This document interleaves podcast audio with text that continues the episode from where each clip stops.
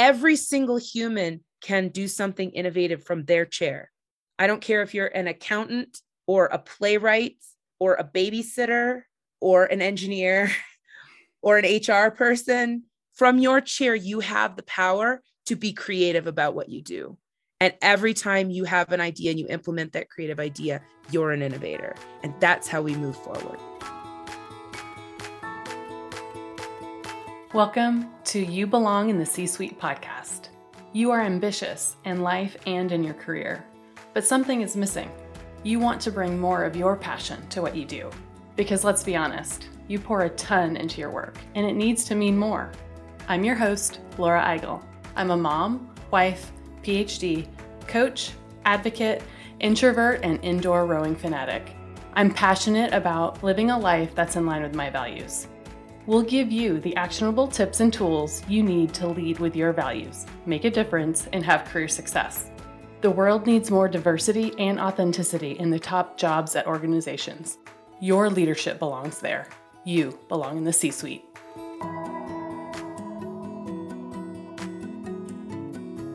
Hi there, friends. My first book, Values First, How Knowing Your Core Beliefs Can Get You the Life and Career You Want, is now out in the world.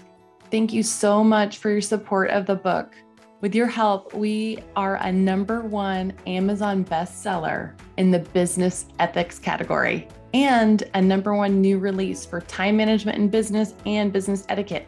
I have poured my heart into this book with personal stories and stories from my coaching clients using the Values First framework. Between the constant pressure of job performance and demands on your time, it's easy to lose sight of your values, letting them shift out of alignment. Those simple misalignments are keeping you from feeling joyful and fulfilled. Learn how to recenter your life and career around what truly matters to you. Order Values First now at your favorite independent bookstore or at Barnes & Noble or Amazon. I want to make sure that you are the first to know about every book activity that we have in store, including virtual and in-person events. Stay up to date by joining our list at thecatchgroup.com/valuesfirst. That's thecatchgroup.com/valuesfirst.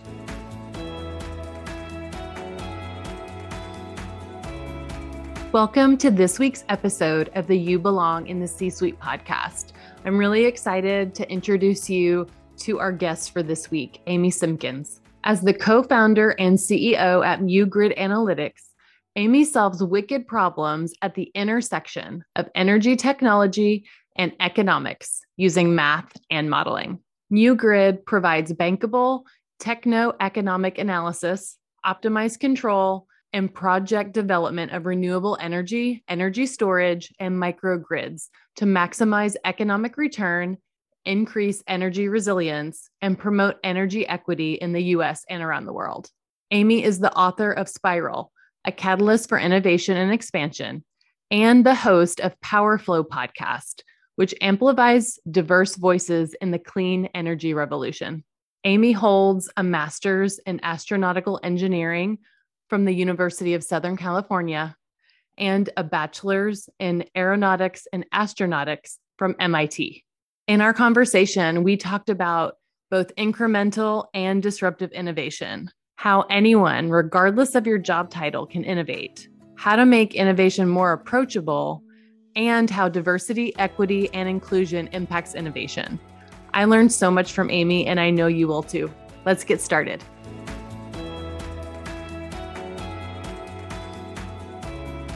Well, I want to welcome you to the You Belong in the C-Suite podcast. Thank you so much for joining us. You are so very welcome. I am happy to be here.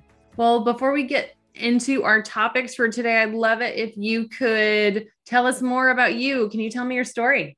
Sure, absolutely. I will start at the present and just kind of give the bottom line up front. I work in renewable energy and in microgrids, doing modeling and analysis and development of microgrid systems. I co-founded a small consulting firm, MuGrid Analytics, and developing consulting and some technology as well to move the clean energy industry forward. But that is not where I started. So going back to the beginning, I am an aerospace engineer by education. I grew up wanting to be an astronaut all I ever wanted to do was work in space flight. And so that's what I did. I have 2 degrees in aerospace engineering, specifically around spacecraft design, integration, and operation. And I did that work for 10 years with Lockheed Martin in the first part of my career. I kind of got a little bit antsy under, working for corporate. I started to get interested in some other things, and I discovered the world of entrepreneurship, that wow, like you don't have to work for some big giant company. You could actually do something based on what you are passionate about, based on what you have to offer the world, and perhaps feel like you have more of an impact as an individual. And that really appealed to me. So I left my corporate job in engineering, and I thought I was leaving engineering forever. The joke's on me. And I started doing business coaching and consulting. I was helping other people start their businesses. And the reason I kind of got into that kind of work was because I saw this parallel between engineering complex systems and designing a business, that a business is just another kind of complex system. And you bring the same kind of design structures, frameworks, thought patterns around identifying problems, and then brainstorming and developing solutions to business that you do to any kind of piece of technology. And that was really the roots of where I got really interested in innovation theory. How does innovation happen? And what does innovation really mean? Because I was seeing the same kinds of innovative patterns in developing technology as I was in business. And I even went even deeper than that. And that's when I wrote my book, Spiral. It's about the innovative process. And one of the outcomes of that period of coaching other people to start their own businesses and then thinking about how innovation happens was getting involved in the clean energy industry. And my business partner, who also happens to be my husband, was thinking about whether or not he should start his own clean energy company. And given everything that I had ever learned in engineering about the engineering process and in business about starting a business and about innovation, I said, I think we can do this together. I think this is worthwhile. I think it will be very impactful. I think there's an opportunity. And so let's do it. And so that's the founding story of MuGrid Analytics, that's working in clean energy now. So that business is about 6 years old at this point and doing well. We weathered the pandemic, which was exciting for everyone, of course, and touch and go there for a while. But I think now in this post-pandemic time, when attention is really turning to climate change and how to mitigate climate change and how to incorporate more clean energy, the clean energy industry is just really booming, and it's a really exciting time to be part of it. Thank you so much for sharing that. And I love that this theme of innovation is the kind of the red thread, well, many red threads, but this, if it's a complexity here, well, it's a complexity in business too, and how you found your way. But that also, like you said, you didn't let go of that engineering either, did you? No, I found my way home. Yeah. And it's funny that you say like that there's a thread running through it. Like that's sort of my story, and my superpower is finding threads that run through things, finding threads that are common between things that don't seem like they're very common. Mm. And so, yes, here I am back in tech and back in a very male dominated industry. And so, and all the challenges that go with that, but it is really cool because it does feel like I'm using sort of everything I've ever learned to be here and to work through this stuff. So you mentioned some of the challenges. Can we name some of those challenges? Well, there's lots of challenges. There's lots of challenges. Being a woman in tech. Yeah. Yeah. Okay, sure. Well, let's talk about like energy, clean energy for a minute, that like, our energy industry, our energy infrastructure, our grid has more or less operated the way that it does for over 100 years. It's the electricity service has been in existence for slightly longer than that, but like the grid itself has been the way that it is for about 100 years. And its primary goal from the beginning was to be reliable, ultimately reliable, and to never have you wonder if when you turn the light switch, is the light going to come on? The whole goal of the energy industry is to make sure you never have to wonder.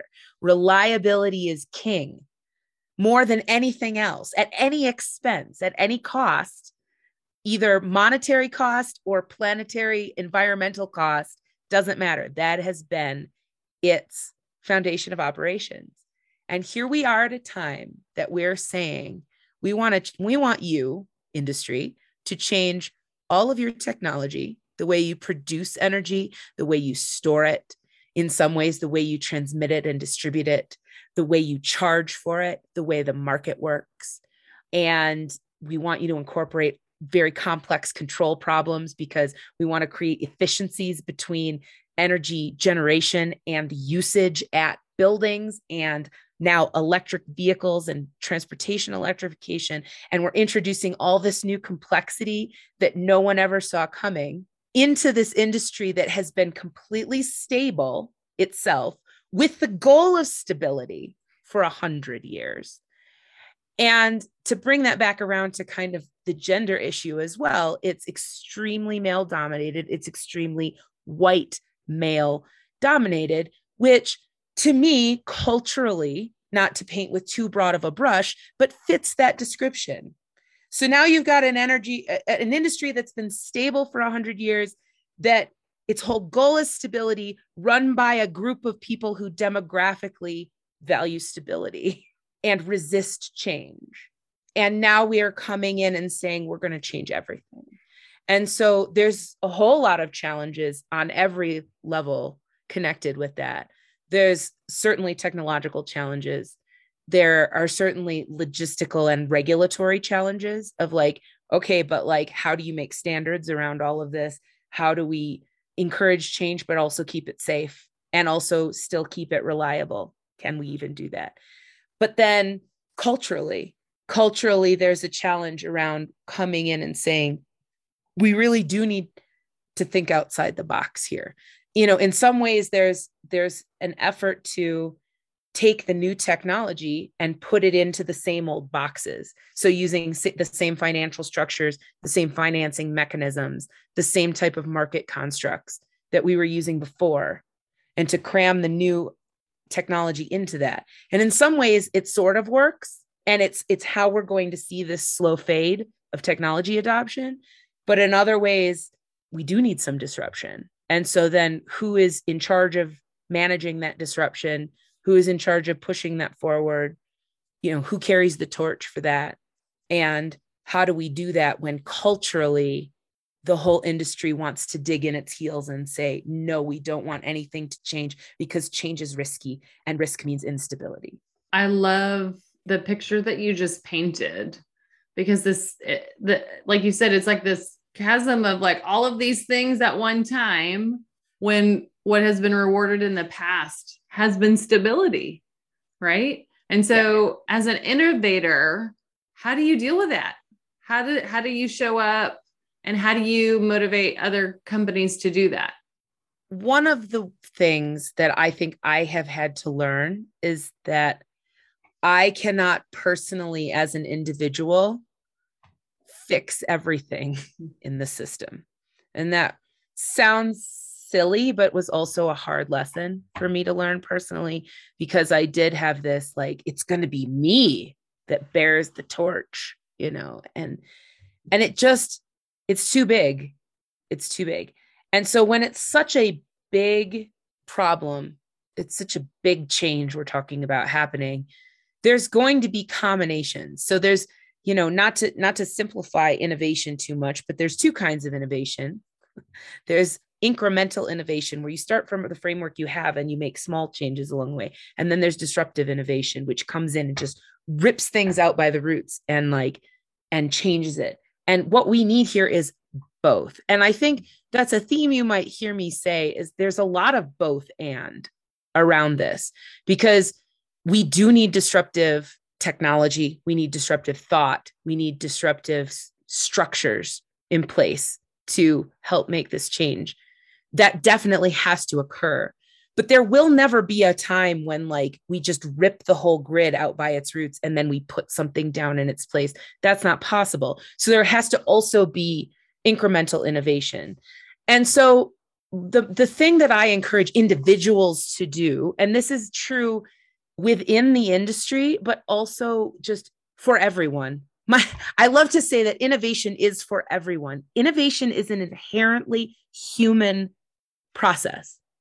Like you don't have to be an engineer or a scientist or some like crazy inventor or some venture capitalist or something like that. Like innovation is an inherently human process.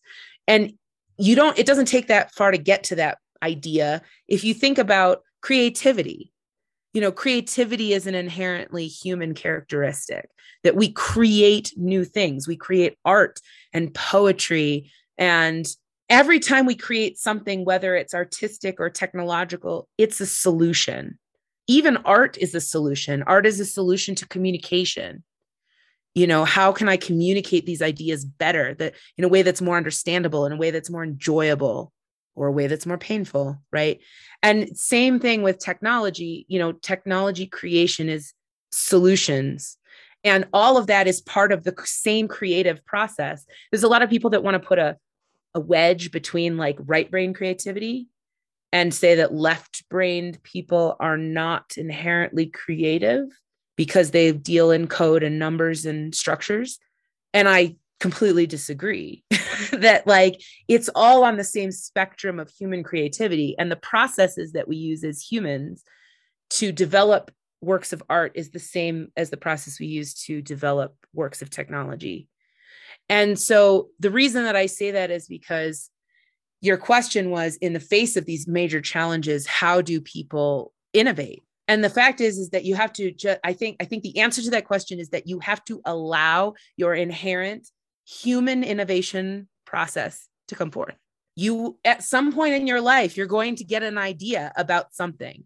You're going to look at a problem and say, that is stupid. It can be done better. And I have an idea how that might happen. And then it's going to not let you go. It's going to sit there in your brain and spin around, and you're going to start to put pieces together that like, how I could do that? I could build a thing, or I could talk to this person, or I could like do some research on how it might actually work. And that's starting to put actual bones into it, actual legs onto that idea, and start to become an implementation of the idea. And most people, a lot of people, that's where they get to. And then they never bring that into the physical world.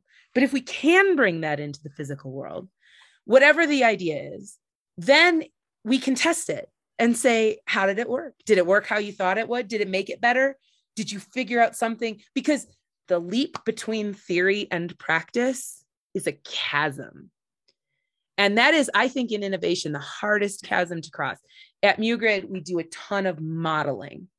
And so these are software models, and they're all numerical models of the way we think real hardware is going to behave.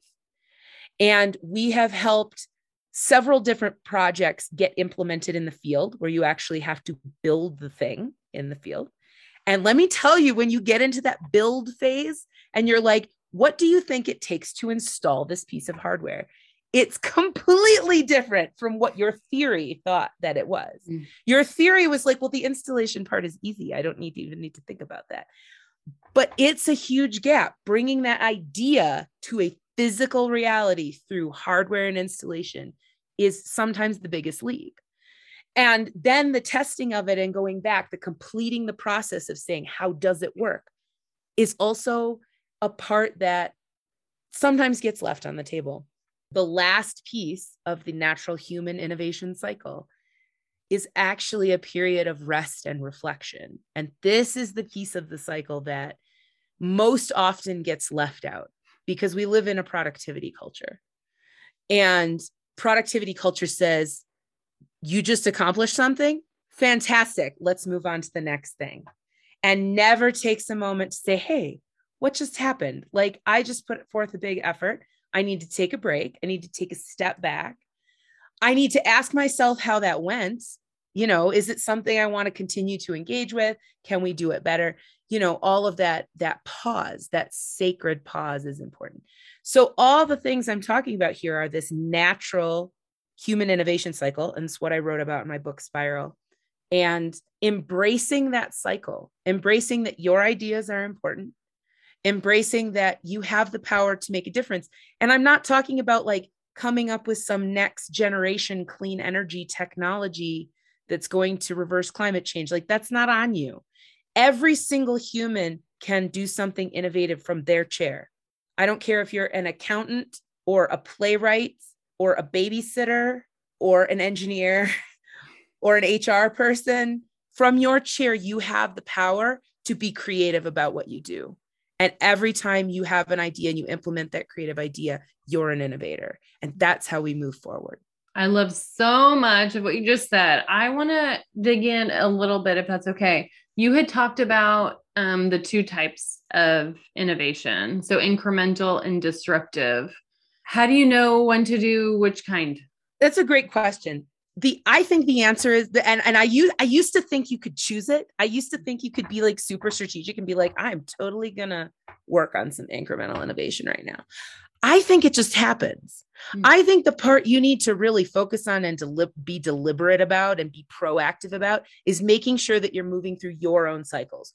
What are you working on in front of you? Where are your ideas coming from? Those ideas that are coming are either going to be incremental in nature. They're going to improve upon a structure that already exists, or they're going to be disruptive. They're going to say, you know what, we should try this different completely. And I don't think there's necessarily a complete choice about that unless you have two ideas at the same time and you're kind of debating. I think some of these bigger picture arcs of innovation are things that we can see when we turn around and we look back and we say, oh, wow, like the transition between horses and carriages for transportation and motor vehicles was like, here's where it was a disruptive and here's where it was a disruptive, and the rest was incremental. Those are just theory. Like, it's theory that we can turn around and we can look back and we can evaluate history and we can see the patterns. And sometimes I think the value of those patterns is that we can look at where we are now, because innovation, I was just talking to someone this morning, innovation always feels like chaos. When you're in the middle of it, it always feels like no one knows what they're doing and there's no actual or real plan. But in reality, when you look back on it, you're going to see the pattern. And so that's what I think is the value of those larger patterns, is not necessarily so you can make a choice about how to move forward, but that you can look at what you're working on and say, oh, it's actually not chaos. It actually fits into this larger pattern. I really like that. I think as I work with companies now, it feels like, especially some of the growth companies, they're talking about innovation and they are talking about incremental versus disruptive or growth, or, what got us here won't get us there, those kinds of things. And so what you're saying is maybe we just focus on innovation and then we decide what is the best idea, and that's what we do. It's less about incremental and disruptive. It's more about what's our process and let's just do it.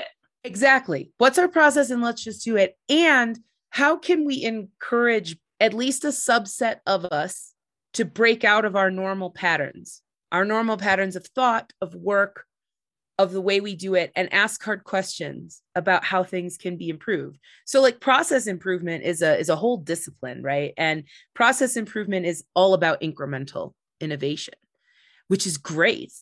And you also need to, and so that, when companies are thinking like innovate or die, which is a principle of innovation, you can't just have your initial idea and implement that one idea, and that is the only thing you're ever going to do for the rest of the life of your company. Otherwise, the life of your company is going to be quite short.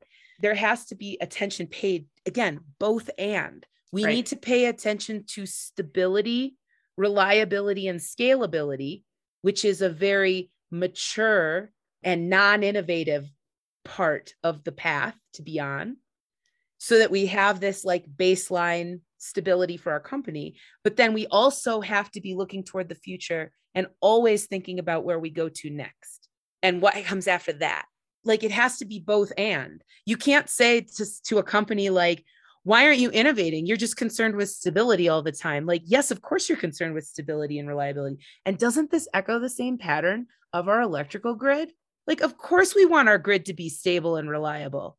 Of course we want our company to be stable and reliable and bringing in income and paying their people and even giving shareholder returns. There's nothing wrong with shareholder returns. And we always need to be looking forward. And so like, you would also never come into a company and say like, oh, it's great that you're so stable and you haven't done anything new in the last 15 years. Like, that doesn't make any sense either. So like, it's really has to be both. And I think, you know, as a leader myself, you know, I have a small company, but I am the CEO. And I think of it, you know, as leading a team that like, I often feel caught between those two poles. It's like, how do we standardize and execute a process so that our clients know what to expect? So it's easy to price our work, so that it's, you know, we don't burn out our employees on the one hand, and how do we prepare to go after what's next in an industry that's rapidly changing? I have to hold both of those things as a leader. And is it easy? No, it is not easy. So all respect to the people who have to hold those two things. That's really what it comes down to. Yeah. Creating space for, like you said, the both and. So you also mentioned that you don't care kind of what your job is, babysitter, HR, engineer, there is room for this. So if that's not my traditional job of, you know, if I don't have a job title of research and development or engineering or whatever it is, how can I make time for innovation in my regular job? Is it holding time, holding thinking time? What are some tips that you have for our audience? Yeah, for sure. So the first thing I would tell people who are just coming into this like innovation for everyone idea is actually to think about your personal life. Like, let's take it away from your work for a minute. Let's take it away from the goals of like the larger organization. And let's talk about you. Like, you in your life go through these cycles of creativity. And sometimes you're actually manifesting, you know, something concrete. Like, it could be a creative work, or it could be, I don't know. I just finished the science fair with my kids, and like the science fair project. Okay. So that's an activity where we have to have an idea. I mean, it's the scientific method. Come on. You have to have an idea, and then you have to figure out how you're going to execute the idea. Then you have to actually execute the idea. Right. So like, there's something in your life. Maybe it's science fair projects with your kids, or maybe it's some kind of creative project, or maybe it's an outdoor adventure. You've been wanting to go canoe, you know, some big river or something, you know, the Boundary Waters or something like that. And you need to like put it together. Every time you execute a project of any kind in your life, and it could be something as simple as, you know, changing the way you exercise or changing the way you clean your house, you're implementing something new. And so I challenge you first as an individual to look at your personal life and see, how does my process work? And does it fit in with these? I mean, I'm betting, because I've seen this pattern and I wrote a book about it, that it fits this pattern of inspiration and then implementation and then investigation about how it goes, and then introspection, which is a period of rest and reflection. And then after you've rested and reflected for a while, you start to have more ideas. And so you go back into the cycle of inspiration. And I bet if you start to pay attention, you see the pattern. That you'll see that when you have a project in front of you, it has this structure. And even people who don't think in structured ways, even people who are like, oh, I am not an engineer, I am totally scattered all the time. Like, I believe that this pattern exists for you, even if you're not a pattern person, because this is just a natural human cycle. It's a natural earth creature cycle. It very closely mirrors the seasons of the earth. It actually closely mirrors the phases of the moon. Like, we all live in these cycles, like we're cyclical beings. And so picking out those patterns can be your first introduction into saying, wow, I am a creative, innovative being. And when I'm trying to do something new, like canoe the Boundary Waters or do a science project with my kids, I'm using this process. And once you start to pick out the pattern for yourself in your personal life, you start to see the pattern in other areas as well. And I think we put a lot of pressure on the idea of innovation. Like, you can like see how it, listener, see where it registers in your body. If I say creativity, Now see how it registers in your body when I say innovation. Like, did it feel like heavier and more important to say innovation? Yes. Did it say something that was like higher or like above your pay grade? A little bit. Right. And really, like, they're the same, where innovation has more of a forward moving direction. Innovation is creativity with purpose to move forward, to keep improving. And so sometimes I think it takes on this feeling, especially around work, where, oh, that must be someone else's job. That must be someone else's responsibility. When in fact, the only way innovations ever happen is when individuals have crazy ideas or not so crazy ideas. And so that's why I say, like, starting with your personal life helps you draw it into your professional life and then start to see, I've been doing this already. Like, I'm an accountant and I built a different spreadsheet because the other one was dumb. Like, and this one's way easier for me to use. Boom, innovation, like right there in front of you. Again, you don't have to be the person who thinks of a new clean energy technology that's going to reverse climate change. Like, all of those little pieces that are moving your organization forward are helping. And I'll just add this and say that another thing that I have learned in my life is I can do anything, mostly, asterisk, but I can't do everything. And sometimes I feel guilty that I'm only in my one lane, and that I can't help with other problems.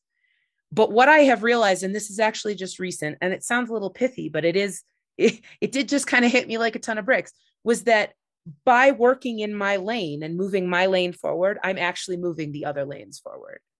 That moving clean energy forward and helping to reverse climate change is supporting diversity, equity, and inclusion. It is supporting putting energy into areas that have energy poverty.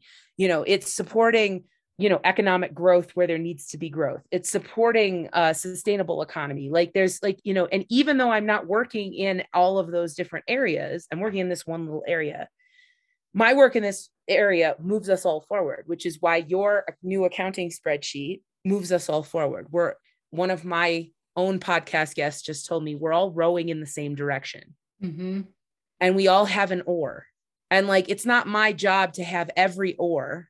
That's not physically possible. But if we all have our oar and we're all rowing our oar, you move forward. I love a good rowing reference. I'm not a rower, so I hope that was like accurate. I love it. I'm an indoor rower, so I don't really go in a boat, but I love a good erg. And so I love it. You made a nice rowing reference. Okay. So I love your definition of creativity. And I felt like that exercise just felt innovate. You made innovation feel so much more approachable. And that is such a key way that you can make it just a part of your everyday, not even when you're at work. You gave us some really great tangible ways to do that. It doesn't feel as heavy now that you've described it that way. So thank you. I also love this, stay, like, you're rowing your oar, you're staying in your lane, and you're impacting all of the other things. I feel like as women, sometimes we see the problem over there and we know, like, we can see how it impacts other things, or we are maybe listening more potentially. You don't have to be a woman to do that. But I sometimes, the people that I coach, the clients that I have, mostly women, this theme has come up. I know I can impact that thing too, but it's technically not part of my job, but I see that it needs to be like, nobody's doing anything about it. Right. And we have this kind of guilt or shame or whatever it is. And we just can't do it all. Like, just 'cause you can fix it doesn't mean it's your job to. And I love your analogy of, if you keep doing what you're doing, it will probably and most likely impact the other things too. Yeah, what you just said is a major lesson that I am seriously right in the middle of currently learning, of my personal tendency to see things that are wrong in other areas and say, well, I could fix it. And it's true. I can do anything. I can fix anything. Right? I just can't fix everything. Mm-hmm. I will be completely burned out. And so I wanted to bring it back around because you were asking about the challenges of, you know, working as a woman in a male dominated industry. And we wanted, you know, to talk about, you know, diversity, equity, inclusion. And I think this is a thing. I think the reason we have so many stovepipes within industries, between functions is because it is a very male, not to paint with too broad a brush, but a very male approach to be focused and stovepiped. And it is a more female approach, again, and not to get into too many gender binaries, right? Obviously, this is all a spectrum. There are lots of gray areas between these, but it is a very female, feminine approach to see things as interconnected webs, as opposed to focused pipes. And we sometimes take an antagonistic view of that tension, that it's either or. And again, this is another both and. Mm. There are times when it is extremely helpful to be focused and detailed and specific. That's how things get done, is when you can be focused and detailed and specific. And I think it is also beneficial to be able to step back and see the wider web, see the bigger picture of the things that are interconnected, see the interrelationships between these very diverse things. And I think it's why we need to have more diversity of leadership, diversity in engineering, diversity in technology, because we need both of those perspectives. And this has never been about, feminism has never been about supplanting men or something like that, right?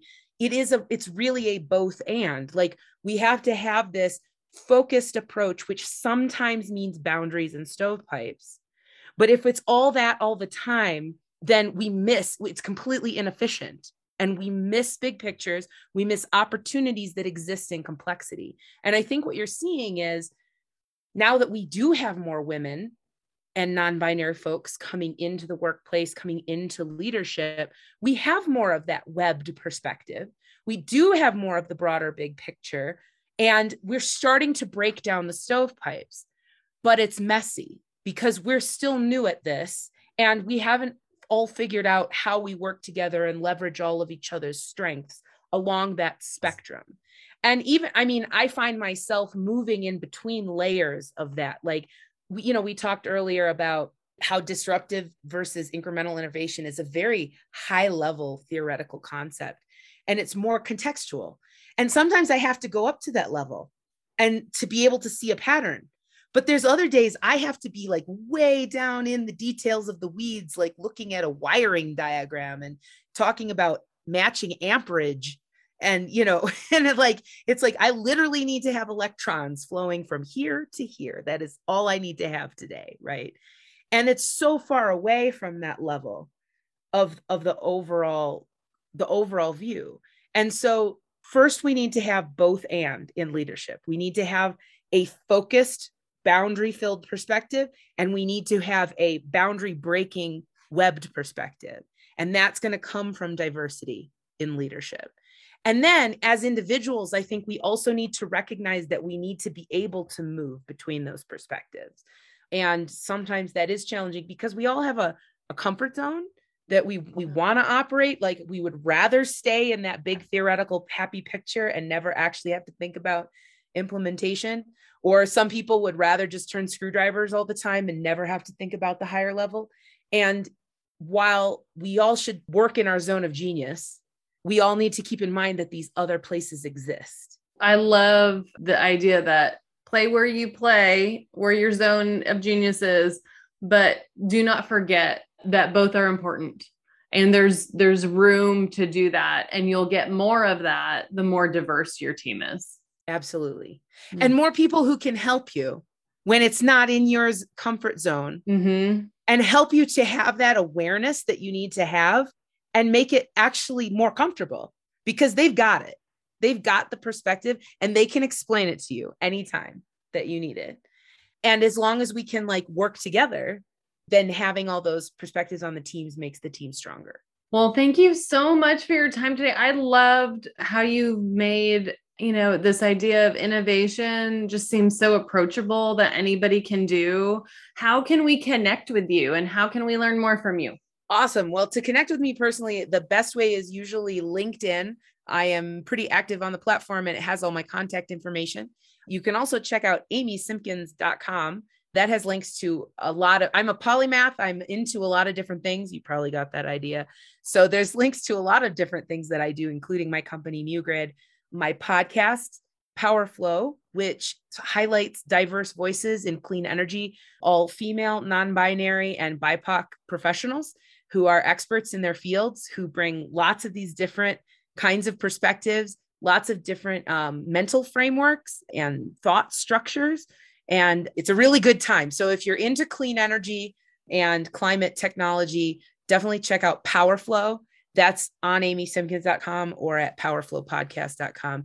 And I invite you to check out my book. If you want to dive deeper into the idea of innovation for everyone, my book is Spiral, a catalyst for innovation and expansion. Thank you so much. And we will put all of those links in the show notes for today's episode. Amy, just thank you so much for your time, your thought leadership, and I've really enjoyed getting to know you. You're very welcome. Thank you for having me.